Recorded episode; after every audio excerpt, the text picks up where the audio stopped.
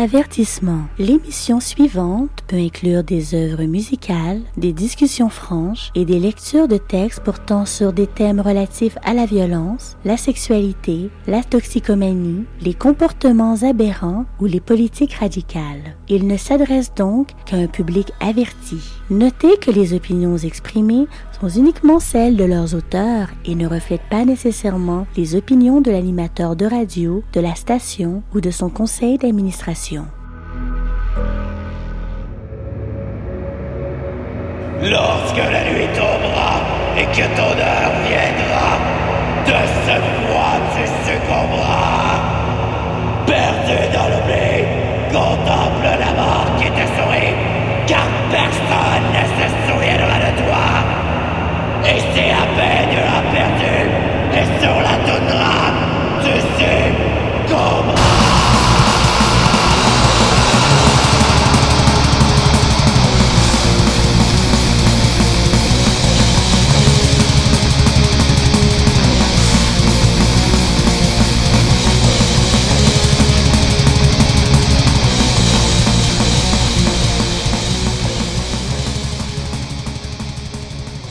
Salutations à vous, Templiers du diabolisme sauvage, et bienvenue à Hurlement la une émission consacrée au culte black metal, produite à partir de la radio de l'Association des francophones du Nunavut, CFRT FM 107,3 et 8 et diffusée au-delà de la toundra jusqu'à vos propres landes, sur les ondes de votre station de radio communautaire, de votre radio universitaire sur Internet, et comme toujours, en balado-diffusion sur cfrt.ca. Et moi, je suis Nafre, votre guide et magistère secretorum lors de ces rituels radiophoniques qui évoquent les puissances du black metal, le plus transgressif, transformateur et transcendantal des arts musicaux. Ce soir, comme à chaque semaine, je vais vous trimballer dans un tempétueux blizzard philosophique et je vais vous conduire dans cette quête sans fin, celle de découvrir ici en toundra les plus terribles mystères de notre culte et d'essayer encore plus profondément plonger dans le mystère de sa noirceur infinie. Joignez-vous à nous, les cadavres, et en suivant de tels sentiers obscurs et hasardeux, que votre savoir et votre passion s'approfondissent, mais surtout que votre volonté y trouve sa voie pour cette édition d'Hurlement, car au moment même de cet enregistrement, un violent blizzard de deux jours continue de faire rage. Je vais me permettre de trouver des conforts familiers et aussi de poursuivre d'enrichissantes distractions que je me suis permis ces derniers jours d'intempéries. Depuis un temps, je suis deux choses, surtout lors de ces jours de fermeture totale de ma ville d'Iqaluit. Une, c'est la série Netflix Stranger Things, qui est une des productions les mieux réussies sur le petit écran depuis belle lurette, avec de réjouissants clins d'œil à la culture nerd et qui inclut un diabolique antagoniste headbanger dans sa troisième saison. Et deux, c'est la sixième saison de la balado-diffusion de la CBC Uncover, qui cette fois présente un docu-reportage sur le cas d'accusation d'abus rituels sataniques de Martinsville, Saskatchewan. Chacun font référence à la Satanic Panic, une hystérie morale qui avait débuté vers les débuts des années 70, a eu son apogée dans les années 80 et a somme toute pris fin vers les débuts des années 90, malgré que des séquelles culturelles sont encore ressenties aujourd'hui. Une véritable folie des masses, cette panique satanique avait incité et provoqué toutes sortes de gens, y compris des individus bien ordinaires comme des personnes d'influence, à croire qu'une massive conspiration satanique était activement en train de descendre la société nord-américaine. Selon les croyances de l'époque, multiples conspirations cherchaient à exploiter la naïve complaisance des gens et surtout l'innocence des enfants, et de leur corrompre la pensée par de méphistophéliques subterfuges. Comme durant l'Inquisition catholique, la terreur de Robespierre, la révolution maoïste et le Red Scare des années 50, il fallait trouver un bouc émissaire afin d'évacuer les angoisses particulières de l'âge. Et en même temps, assurer la vigueur des principes religieux, moraux et culturels qui étaient à la base du statu quo. Finalement, on a pointé le doigt vers tout ce qui était transgressif pour la vieille garde et tout ce qui était stimulant pour une jeunesse assoiffée de sens, en quête de renouveau ou simplement en besoin de divertissement. Et ce qu'on a trouvé, c'était des influences des entités moralement reprochables, notamment les jeux de rôle comme Dungeons and Dragons, les dessins animés tels que He-Man and the Masters of the Universe chez les tout petits, pour les plus vieux, les films d'épouvante, surtout le cinéma slasher, sans oublier les tables Ouija, les livres du Nouvel Âge et les romans inspirés du paranormal. Mais même encore plus tragique était ce fléau d'accusations d'abus sexuels rituels inculpant des éducateurs en garderie de la petite enfance. Des procès entièrement basés sur des faussetés, des émotions et des convictions religieuses ont eu lieu. Et résultat, ils ont mis en tôle un bon nombre de personnes innocentes, plusieurs qui ont été plus tard exonérées, mais seulement après avoir passé 10 ou même 20 ans derrière les barreaux. Mais la force diabolique qui avait été ciblée avec le plus grand sensationnalisme et le plus vif mépris était sans doute le heavy metal. Grâce aux ministres fondamentalistes, aux groupes de parents, aux bandes dessinées connues comme Chick Tracks, aux talk shows américains et aux soi-disant experts de l'occulte dans les réseaux de la loi, entre autres, la société craignait qu'un Satan se cachait véritablement dans cette musique grotesque. Dans tous les médias et sur toutes les lèvres des autoproclamés gardiens de la société, les headbangers ont ainsi été accusés de corrompre la jeunesse, de pratiquer un insidieux prosélytisme satanique et d'orchestrer un lavage de cerveau en masse avec l'utilisation de messages subliminaux, surtout le black masking. Selon eux, tout cela était dans l'unique but d'encourager leurs fans à devenir des toxicomanes et des pervers sexuels, des meurtriers, des criminels et des suicidés, et en passant, des satanistes, des sorciers et des païens irréligieux. Moi-même, comme jeune ado, j'ai personnellement vécu toute cette folie collective. Comme ailleurs, la Satanic Panic infiltra à notre tour la collectivité du village acadien de Memramcook. Et oui, elle influença directement ma propre famille. En particulier, suite à certains reportages dans le coin et au célèbre reportage spécial de Geraldo Riviera, mais surtout en raison des inquiétudes communiquées à mes parents par des enseignants et la responsable de la bibliothèque municipale. oui, pas de farce là. On m'avait très strictement défendu l'achat de cassettes métal et la lecture de livres portant sur l'occultisme. Même à un moment, mes parents prirent la décision de m'inscrire à un cours de prière pour ados, le défi jeunesse, où là encore, toutes sortes de conneries me furent trafiquées dans le but de nous induire à une craintive ingénuité et à une pieuse foi. Mais quelle comique ironie que toute cette sotte agitation allait finir par m'encourager à vivement tourner le dos à Dieu, à l'Église et à la famille, et à laisser libre cours à ma curiosité pour le morbide, le proscrit et le dangereux. La décennie des années 80 m'avait donc été extrêmement formatrice. C'est durant ce temps que j'ai été initié non seulement au sujet qui allait m'entraîner dans le maelstrom du black metal, mais j'ai aussi été provoqué en vrai à faire cette prise de conscience fondamentale et à former mes propres valeurs existentielles, de penser, de douter, de réfléchir, de choisir et même de ressentir par et que pour moi-même. Il faut le dire aussi, c'est durant ce temps que j'ai appris à me méfier de la horde esclavagiste et corruptrice et de bien la garder à une robuste distance. Sur tous ces points, l'arsenal du Black est sardoniquement serviable à cet égard et la course aux armes qu'il a créée tire son origine à cette époque de la Satanic Panic.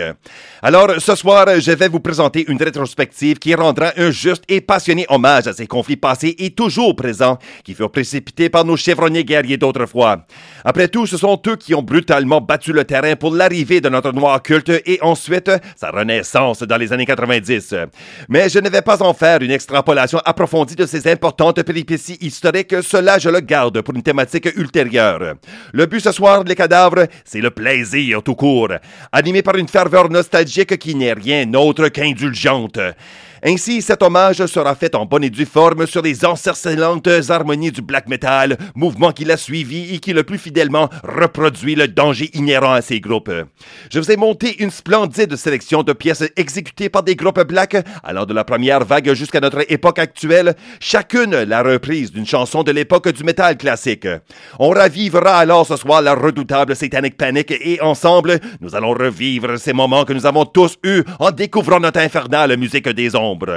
La première demi de l'épisode commencera avec les fins années 60, époque embryonnaire du métal, et poursuivra avec de mémorables titres des années 70 pour ensuite terminer en deuxième moitié avec des compositions des débuts années 80, jusqu'à environ 1984, année qui a inauguré en bon une nouvelle ère du métal, celui du métal extrême. Donc, commençons immédiatement cela avec la toute première véritable chanson métal. On pourrait penser à She Really Got Me de The Kinks, Kick Out the Gems de MC5, Dazed and Confused de Led Zeppelin. Mon penchant personnel me pousserait à offrir Caledonia de Cro-Magnon. Mais je vais y aller avec les Beatles et l'incendiaire Helter Skelter, paru en 1968 sur le White Album. Avec ses rythmes fracasseurs, sa guitare incisive et le refrain lancé au diable de la discorde, l'esprit de la pièce est carrément métal. Attendez, je sais que vous avez des doutes, mais je vous étale ma pensée. En premier, Paul McCartney l'avait intentionnellement composé pour en faire une escalade musicale, voulant défier Pete Townsend de The Who en présentant un Beatles encore plus agressif, armé d'une incontestable lourdeur et d'une ferme brutalité sonore. C'est quand même assez métal comme attitude, non? Et de plus, la chanson est un anthème au pouvoir de la cacophonie. Cela, McCartney l'a même expliqué. Il a quelque part dit que I had this song called Helter Skelter, which is just a ridiculous song. So we did it like that, cause I like noise. Et il faut remarquer que cette chanson allait vraiment à l'encontre de l'éthique du temps. Célébrer le peace and love, ouais, mais dans une telle cohue, pas possible. Et en dernier, il faut retenir la de controverse autour de Helter Skelter car elle aurait apparemment influencé Charles Manson à élaborer sa vision de la fin des temps et à orchestrer les meurtres de la Manson Family. Les assassins, comme on le sait bien, avaient même inscrit les mots Helter Skelter dans le sang de leurs victimes. Ainsi fut liée dans la pensée collective cette chanson de violence musicale à un incident de véritable violence humanicide et à un soulèvement contre-culturel et anti-chrétien. Cette composition mérite bien sa place dans l'histoire du métal, y inclut spécifiquement celle du black, chose que Necro Death, redoutable formation italienne de black de la première vague, a finalement faite en 2016 pour son split partagé avec le compatriote Death Gothic Cadaveria. Vous allez vivement adorer ça les cadavres. Et pour y faire suite, je vous présenterai une des toutes meilleures pièces carrément bonifiées et supérieures de cette même époque embryonnaire du métal des années 70. Cela est Ride the Sky et elle nous arrive de Lucifer Friend, un groupe de heavy metal et de rock progressif aux nuances jazz originaire d'Hambourg. Ils sont toujours actifs 50 ans plus tard avec un nouvel album paru l'année passée, l'intitulé Black Moon. Mais leur album éponyme de 1970 est bien celui qui a laissé la plus profonde marque et sa première piste frappe comme un coup de tonnerre. On y écoutera, mais dans une version qui nous a été vicieusement bien préparée par Ophikus, un Colombien maintenant américain résident de l'Ohio et un musicien actif au sein de formations deux pays, y compris son projet Woodman du même nom. Sur Az Rever, né al son premier album de longue durée paru en 2014, nous avons une version black de cette iconique composition dont le titre a été traduit X et Nid Edir en langue azérie, semble-t-il, en croire un site de traduction. Et pour achever ce premier chapitre, je vais le terminer avec bien sûr une toune de Black Sabbath, maîtres avérés et selon plusieurs, les fondateurs incontestés du métal. Les Birminghamiens lancèrent leur premier et deuxième album en 70, mais leur cinquième, celui de 1974, Sabbath Bloody Sabbath, est peut-être la première vraie réussite artistique du groupe. Il y a toujours les riffs pesants et lents de Sir Tommy Iommi, mais les mélodies sont profondes et subtiles comme jamais entendues dans leur du groupe. Et avec ses arrangements travaillés, l'album était pour l'époque rien de moins que révolutionnaire et catéchisant. Anecdote intéressante, semble-t-il que les musiciens, plutôt que de se louer une maison ou un studio où travailler sur l'album, avaient décidé de louer un château, le Clearwell Castle, situé en forêt de Dean. Les musiciens installèrent alors là leur matériel dans un des donjons, espérant y capter de bonnes vibrations. Et effectivement, le riff emblématique de la chanson titre fut justement trouvé dans ce lugubre décor. Mais encore plus intrigant, la composition de cet album a été émaillée par des incidents paranormaux, comme l'apparition du fantôme du château. Et donc, voilà comment Black Sabbath a été true et comment profondes sont les pistes qu'ils ont léguées à suivre. Black Sabbath a eu un impact magistralement colossal sur tous les musiciens amateurs et critiques du métal depuis, et en parallèle, le groupe a aussi incité plusieurs des détracteurs chrétiens qui n'y virent que l'œuvre de Satan. Donc, firent de celui-ci probablement le groupe le plus vilipendé de tous les temps. Cet impact musical et ce danger spirituel ont certainement été ressentis en Autriche, où en 1991 s'est formé le projet Betrayer, qui presque aussitôt s'est rebaptisé Belphégor, d'après le démon de la luxure et de la débauche. Malgré les années qui les séparent, l'atmosphère catastrophique et la ténébreuse menace musicale de Sabbath sûrement inspirèrent le quatuor dans leur propre démarche. Et en guise de noire reconnaissance, ils leur ont fait un vigoureux hochement de tête sur l'EP Obscure and Deep de 1994, qui conclut avec une saisie reprise de Sabbath Bloody Sabbath. On va y écouter et je vous le promets, non seulement ça va chauffer, mais ça va être infernalement volcanique. Donc, commençons le chapitre et la soirée en force. Voici Necrodeath avec Helter Skelter!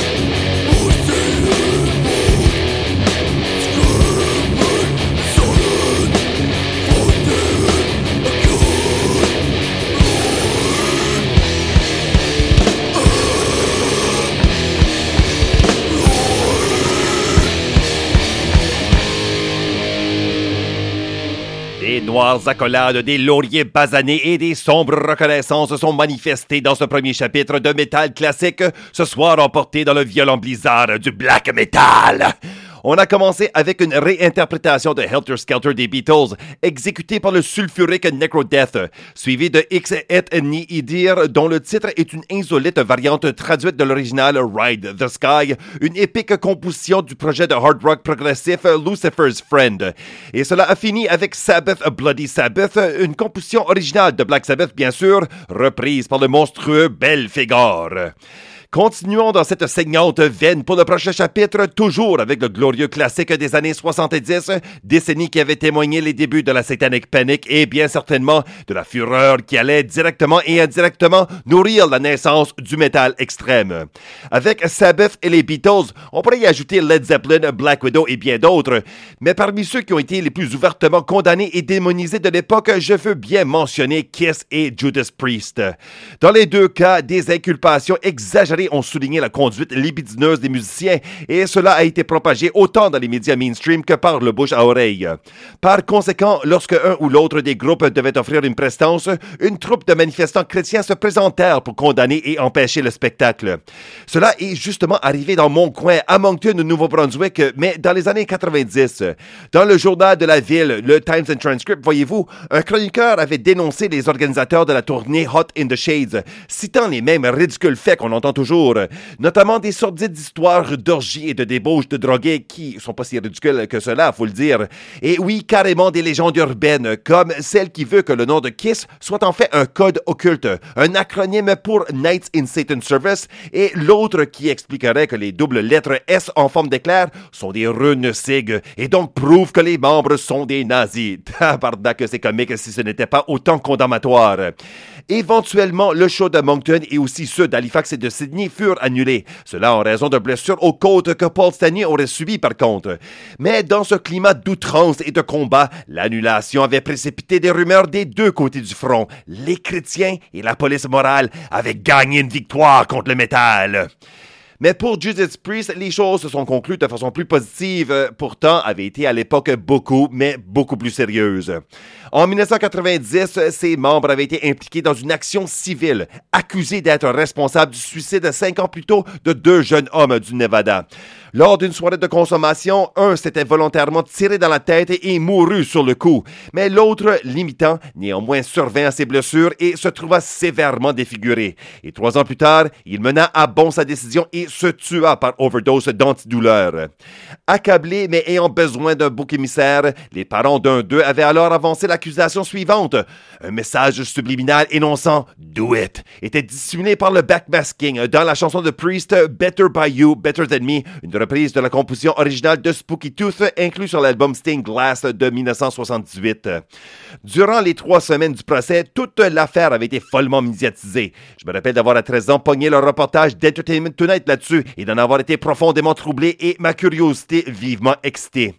Mais c'était plus qu'une sorte d'histoire, l'affaire étant aussi attentivement suivie par l'industrie musicale et les avocats spécialisés en droit constitutionnel. La suite allait être majeure. Mais enfin, le juge statua que les messages subliminaux ne pouvaient être couverts par le premier amendement de la Constitution américaine, et la Cour estima que les messages n'avaient pas été intentionnellement créés, qu'elle doutait de l'efficacité même du phénomène et qu'aucun lien causal criminel n'existait entre ceux-ci et l'incitation au suicide. Dans ce cas, victoire pour le métal, mais aussi pour la liberté d'expression tout court. Avec flagornerie, on pourrait même en conclure que si Dieu est bien du côté des fondamentalistes chrétiens, comme c'est derniers veulent le prétendre, alors peut-être que Satan est bel et bien du côté du gros bon sens, hein? Alors, donc, nous allons écouter à deux pièces de ces mêmes guerriers de la liberté des mœurs, des passions et de l'excitation individuelle. Je vous passe Kiss en premier, avec le tantôt doux, tantôt furieux Black Diamond, retrouvé sur leur tout premier album studio de février 1974. Elle est ici réinterprétée par Blood Feast, initialement connu sous le nom de Bloodlust, un groupe thrash du New Jersey fondé en 1986, reconnu pour son importante influence sur le métal extrême américain. Je vous le dis tout de suite, la version que j'ai réussi à trouver en grattant le fin fond des interwebs n'est pas superbe. Mais ce que nous avons perdu en qualité, nous allons regagner en férocité, cela c'est promis. Et ensuite, pour le Judas Priest, je vais y aller avec le sardoniquement sarcastique Von Dur. Un projet né du duo du tonnerre de It et All, oui, c'est même d'Abruptum. Avec ce dernier projet, ces musiciens avérés de la scène scandinave se sont montrés sérieux à leur affaire, comme leurs compatriotes de l'époque. Mais avec Von Dur, les gars ne se sont point rechigné le plaisir de virer nos sinistres principes à une sulfureuse espièglerie. La pochette de leur album Striff Fearlessing, avec son beau gros Darth Vader en pleine station à la guerre, nous en fait de bonnes preuves. Mais comptons aussi le hippie qui l'a suivi, The Galactic Rock'n'Roll Empire de 1998, qui comprend quatre curieuses reprises, dont une de Elvis Presley et une autre de ses bouffons de hair metalers Motley Crue. Mais aussi une brutalement ahurissante réinterprétation de Priest Rolla, titre inclus sur leur tout premier album, celui-là aussi paru en 1974.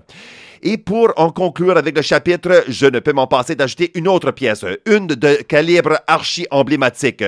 Le band qui en est l'auteur a une portée primordiale pour le black, certes, mais aussi pour le métal, pour le punk et oui, pour l'irritation et la provocation à l'outrance des parents et des autorités religieuses de cette génération. Pourtant, au contraire de Kiss et de Judas Priest, celui-ci, malgré son indiscutable influence, n'a point été attaqué avec la même intensité. Fut-il ainsi parce que son chanteur était doué à la réplique comme au je m'en foutisme indigent? Fut-il au lieu parce que les paroles déclarant ouvertement son acrimonie envers la religion étaient suffisamment honnêtes pour ne pas avoir exigé de débat sur leur sens? Ou peut-être c'était parce que la menace du groupe connaît plus aux gangs de motards qu'aux cultes sataniques et leurs cauchemars fantaisistes et spirituels? Ou peut-être finalement c'est parce que les journalistes avaient tout simplement peur d'affronter Sir Meister? Oui, bien sûr, je parle de Motorhead. Et oui, l'ami et compagnie ont bien frappé dur et fort dans les tripes moelleuses de la société. Cette brutalité a directement inspiré bon nombre des fondateurs du Black, spécialement pour nous, les membres de Venom et de Hellhammer et bien certainement Quarton du culte one-man émérite Bathory.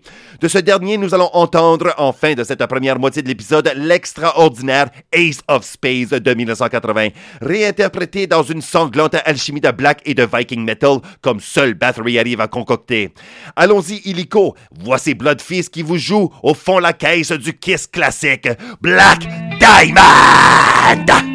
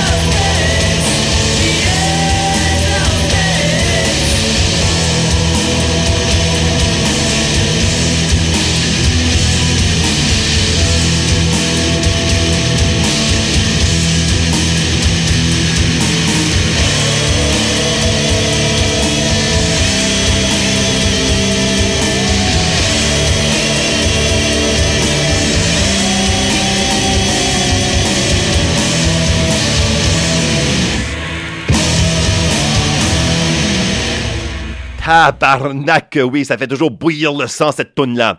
En ordre inverse, on a eu pour ce deuxième chapitre Bathory avec une composition originale de Motorhead, le caroleur Ace of Spades. Une rude exposition de la raison du plus fort pratiquée dans le pire enfer de la rue. Précédé de Vonger avec une des premières compositions de Judas Priest, l'embarquante, l'embarquante Rock'n'Rolla, une ode à la férocité féminine.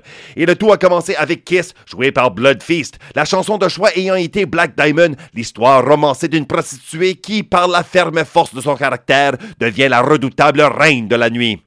Cela clore adroitement bien la première demi de l'épisode, mais aussi la première décennie et plus de l'histoire du métal, et le premier chapitre de la folie collective surnommé la Satanic Panic. Nous allons prendre notre habituelle pause de la demi-heure maintenant et faire passer quelques annonces de la station, mais on va vous revenir dans quelques instants, et vous, cher cadavre, vous allez fidèlement répondre à mon exhortation, n'est-ce pas?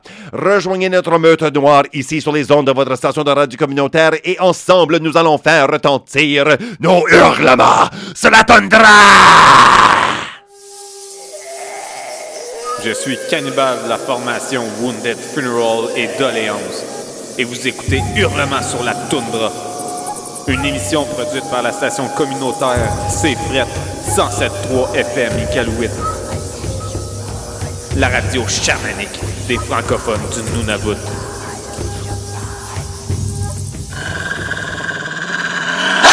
Bon retour à cette provocante exploration du culte black metal que nous appelons Hurlement la tundra. Vous êtes accompagné de Nafre, le magistère secretorum de l'émission, et ce soir, je vous présente en quatre frappants chapitres cette rageuse, incitatrice et provocante musique métal classique des années 70 et 80. C'est l'époque qui a évidemment établi les racines musicales de notre tradition du black, mais aussi, en raison de l'hystérie morale de la Satanic Panic, qui a consolidé sa base idéologique. Les artistes accusés de mille et une hérésies avaient bien défendu leur droit à l'expression artistique et à la liberté de la conscience. Ainsi, la raison d'être du Black se réfère à cette même cause, celle de la revendication individuelle et personnelle au-delà tout, une belliqueuse mission d'égoïsme illuminé qui fait de tout opposant, de tout oppresseur son ennemi juré. Mais peut-être plus important était l'alarmiste campagne de terreur des prêtres, des politiciens, des parents et de la police morale. En dénonçant le métal, ils l'ont investi d'un puissant danger qui le rendra encore plus néfaste, mais dont ces mêmes qualités néfastes, même s'ils n'étaient pas perçus de l'extérieur, allaient alors devenir les plus true éléments du genre. C'est ironique, mais la passionnelle crédulité des gens, l'imbécilité sociale de la culture occidentale et la fascination perverse et inavouée des individus, c'est ça qui a donné au black metal non pas sa raison, mais sa façon d'être. Il fallait invoquer le puissant, l'effrayant et l'habilitant diable pour de vrai. Le culte black est alors né de ces deux impulsions et il continue toujours ainsi. Depuis, il est resté ardemment axé sur une incitation à la violence symbolique, sur un dédaigneux rejet de la société humaine tout en effectuant un retour aux vérités bestiales. Et oui, sur l'affirmation de la divinité infuse de chaque individu établi selon des principes et valeurs qui lui appartiennent et mise à l'épreuve dans l'enfer de l'existence. De façon illustrée, je vous résume cela ainsi. Euronymous, le maître de la secte diabolique, c'était le John Lennon antichrétien que les prêtres exécraient. Gall, le buveur de sang, l'abuseur amoral que les autorités abominaient. Dead, le cadavérique automutilateur, l'architecte du backmasking suicidaire démasqué. Et Varg, le brûleur d'église, notre beau Varg, qui est incontestablement dans une classe à part. Lui, il incarne à lui tout seul la diabolique révolution, non l'apocalypse satanique que tous ensemble craignaient. Mais dans les débuts des années 80, le seigneur de la suprématie satanique, c'était sans contestation Ozzy Osbourne. Il avait déjà fait ses premières armes au sein de Black Sabbath, mais en carrière solo, il ne se gêne à point de déployer davantage l'infernale intensité satanique. Et pour lui, la rumeur n'était pas que rumeur, mais vérité. Notamment, il a bel et bien croqué la tête d'un pigeon lors d'un entretien avec le président de Sony Records, et plus tard, lors d'un spectacle, il aurait fait de même avec une chauve-souris qu'un fan de 17 ans lui avait lancé. Pour cela et plus encore, il mérite en hostie son surnom The Prince of Darkness. Mais reconnaissons aussi le mérite de ses trois premiers albums, Blizzard of Oz en 80, Diary of a Madman en 81 et Bark at the Moon en 83, qui sont pour moi au moins des chefs-d'œuvre de l'épouvante métal de l'époque. On va redécouvrir de cela cette fois avec une obscure formation de death thrash de la Virginie du nom de Deceased. Le groupe a une traînée de démos depuis 1986 jusqu'à ce qu'enfin un album de longue durée soit lancé par Relapse Records en 1991, euh, intitulé Luck of the Corpse. Une offrande vraiment sous-appréciée, mais à retenir comme un classique du death metal américain. Pour un album de reprise dédié à Ozzy en 1999, ils ont enregistré une impressionnante version de SATO. Il inclut un fabuleux solo à la guitare qui rend un solide hommage au grand Randy Rhodes. Mais je dois le dire, aussi effroyable qu'étaient les exploits et les succès d'Ozzy, un personnage des années 80 qui a été pour plusieurs un vrai de vrai bonhomme sateur et la preuve vivante que le satanisme était une croyance bien ancrée dans le monde du métal, c'était King Diamond, chanteur du macabre Merciful Fate. King, il portait au visage un grotesque et diabolique corpse paint d'ailes de chauve-souris et de croix à l'envers. Il affichait partout des symboles sataniques il faisait de fréquentes proclamations tirées de la Satanic Bible de levée. Et puis oui, il y avait ce cri de Banshee à naturellement percer les oreilles. C'était sans question. Voici un disciple luciférien qui avait comme mission de nous traîner aux noirs enfers. Je me rappelle de cela comme si c'était hier sa vidéo pour Melissa et je ressens toujours cette émotion irrégulière qui m'avait jadis marqué. De la peur, oui, mais aussi de l'excitation.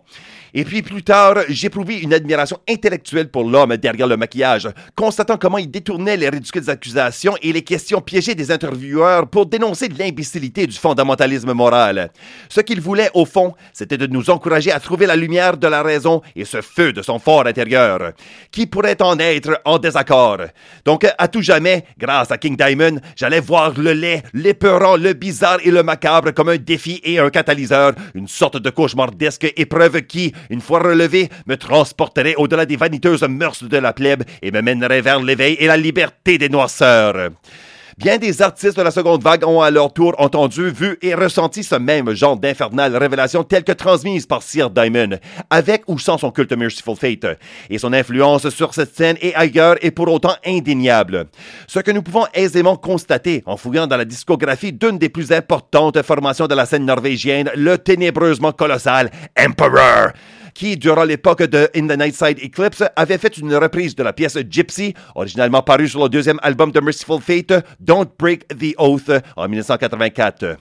À ces deux personnages, j'en ajoute un troisième, Steve Sylvester, à son propre droit un formidablement intéressant personnage qui, en 1967, à Pesaro, en Italie, fonda avec le guitariste Paul Chain la formation émérite Death SS. Déjà à cette époque, le projet était très avant-gardiste, ayant tiré des propensions doom et heavy vers ce qui allait être le black rudimentaire. Et plus tard, avec Danny Hughes et Tommy Chase, on ajoutera des tendances thrash, speed et power et éventuellement aussi l'électro, le gothique et l'indus. La musique pourtant n'a pas été le seul aspect de son art.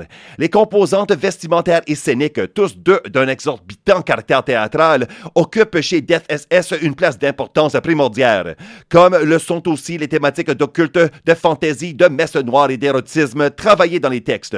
Tout cela est agencé dans le but de provoquer l'épouvante chez les amateurs et aussi chez les détracteurs. Dans son ensemble, alors, nous pouvons réduire Death SS à du horror metal, un terme que les musiciens affectionnent avec justesse. Certes, Steve Sylvester et son groupe tiennent à eux seuls un créneau bien spécialisé, comme un croisement entre Venom, les Misfits, le Marquis de Sade et les films Hammer Horror. Et leur production a été très sporadique au début du projet, du moins jusqu'à leur première sortie full-length en 1988, In Death of Steve Sylvester un des mieux réussis et originaux albums métal de la décennie, je vous le dis.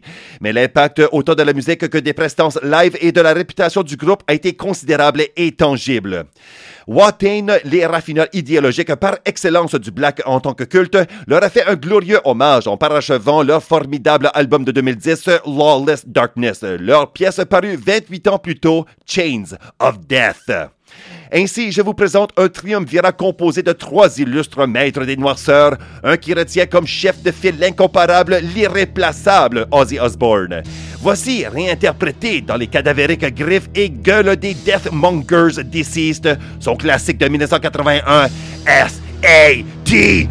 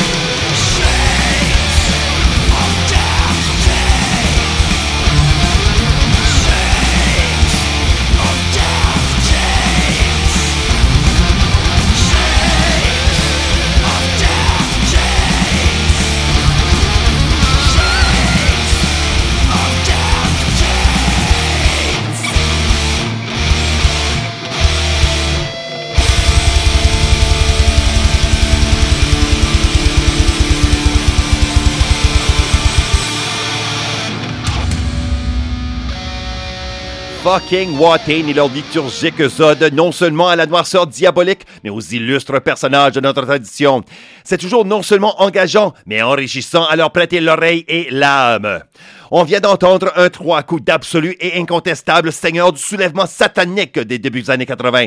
Commençons par une reprise de SATO, une composition de Ozzy Osbourne, reprise par le groupe Death Thrash virginien de longue date Deceased. Suivi de Gypsy, du Merciful Fate de King Diamond, reprise par les sorciers du Black Symphonic norvégien Emperor. Et terminant le chapitre, c'était Watain, bien entendu, qui a repris Chains of Death du culte de monstres et de ghouls italien Death SS.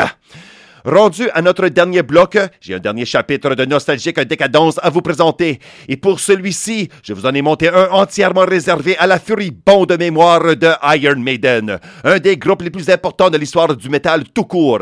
Son output au fil des ans a été large, profonde, constante, continue et pour le dire, vraiment fucking satisfaisante. Chris qu'on peut se divertir en blastant un bon album de Maiden, et vraiment qui va s'en plaindre? Iron Maiden, malgré le sérieux de leur thématique variée, est toujours mélodiquement plaisant et j'oserais même dire crissement joyeux. Mais tabarnak que ça fait râler les parents à l'époque, avec une fois de plus de nombreuses références explicites à l'occultisme. Mais c'était plutôt en raison de leur je ne sais quoi de plus, un certain avantage sur le compétiteur. Était-ce la moqueuse face du mascotte du groupe, Eddie the Head? Vraiment, cette image-là, elle donnait l'impression que l'idéologie métal s'était consolidée en une seule idée de transformation grotesque, aliénante, cadavérique et corrompue corrompus. Où était-ce leur énorme popularité appuyée par des vidéoclips qui faisaient le tour de MTV et ailleurs, mais assurée aussi par l'accessibilité de leur son? À leurs antagonistes, cela faisait de leur musique une porte d'entrée vers les véritables doctrines du diable. Mais peu importe, Iron Maiden, c'était pire que les Beatles ou les Rolling Stones, et les métalleux aux quatre coins du monde sont tous à un moment ou l'autre agenouillés à leur flamboyante hôtel. Et ça continue encore et toujours. Alors, il faut leur rendre hommage à ces londoniens qui ont depuis 1975 fait résonner une puissante musique métal à inciter, à inspirer et à encourager l'épanouissement personnel. Et par la barbe grise d'Odin, ce que je vais avoir du plaisir à vous partager les reprises de blagues de Maiden sur lesquelles je suis tombé. En premier, vous seront passés les Allemands de Bethlehem, un groupe qui s'est donné le nom de dark metal comme style, mais qui retient les bases du black, même si la tendance vers le DSBM et le rock dépressif sont souvent mises de l'avant. C'est très mélancolique et oppressif, voire tourmentant, mais étonnamment, c'est aussi par moments doux et sublime. Les thématiques principales rejoignent souvent celles du suicide, comme le montrent les titres des albums. Nous avons Dictus Denecare, du latin Vous devez vous tuer, S-U-I-Z-I-D, Suicide Radio et Reflectionen of Sterben, en français Réflexion sur la mort. Semble-t-il que plusieurs de leurs amis et proches se sont suicidés, et donc, selon leur dire, Bethlehem est l'exutoire de ces musiciens. Mais cela leur a gagné une attention très négative, similaire à celle que les groupes pionniers discutés ce soir ont reçue une génération plus tôt. Notamment, en septembre 1992, lorsqu'un jeune fan de 14 ans découvrit la première démo du groupe, sa mère appellera un des musiciens à son domicile pour se plaindre de l'influence négative qu'a eu leur musique sur son fils. Une levée parentale a suivi et plusieurs se sont alors réunis pour tenter de combattre le groupe dans leur colérique outrance. Mais cela ne s'est pas arrêté là. En raison de cette attention portée sur eux, leurs premiers concerts furent censurés par la police qui a aussi cité le problème des côtés satanistes de certaines paroles. Donc, comment merveilleux est-il et peut-être même ironique que ce groupe allemand reprenne et traduise Where Eagles Dare de Maiden, incluse comme pièce d'ouverture sur l'album de 1983 Peace of Mind? Originalement une ode aux bombardiers britanniques de la Deuxième Guerre mondiale qui sont, il faut le souligner, allés combattre les fascistes nazis, nous avons l'impression que Bethlehem parle d'une toute autre sorte d'escapade. Et pour poursuivre, déjà d'avoir une pièce de Maiden à la DSBM en version allemande est un phénomène remarquable. Mais Chris que la prochaine va frapper et bouleverser. C'est une interprétation NSBM chantée en russe de The Trooper par la milice de Kaliningrad, membre du Terror Cult Division Holdar. Là, attention, oui, il s'agit d'un projet NSBM, mais cette pièce que je vous offre n'avance aucun propos haineux et elle est en russe anyway, hein? Et le partage que je vous en fais, je le souligne, est nullement un geste d'appui à l'idéologie de cette dernière. Quoique j'aime bien cette tactique comme mise à l'épreuve de votre ouverture d'esprit. Mais en même temps qu'on s'en rappelle bien, seul dans le paysage sauvage qu'est notre véritable patrie, chacun et chacune de vous, vous êtes libre de croire ce que vous voulez et d'en subir les rageuses ou valeureuses conséquences qui en découleront. Pour ce qui en est de cet épisode, je ne pouvais et ne vais pas m'en passer de vous la présenter tellement que c'est richement décimateur comme reprise. Alors allons-y et entrons dans cet instrument de torture pseudo-médiéval en forme de redoutable épais sarcophage métallique muni de piquants écorcheurs. Ce bloc de méthode à la blague, ça va faire mal en crise les cadavres en son fort intérieur et en tant qu'agression extérieure. Voici pour commencer le supplice Where Eagles Dare!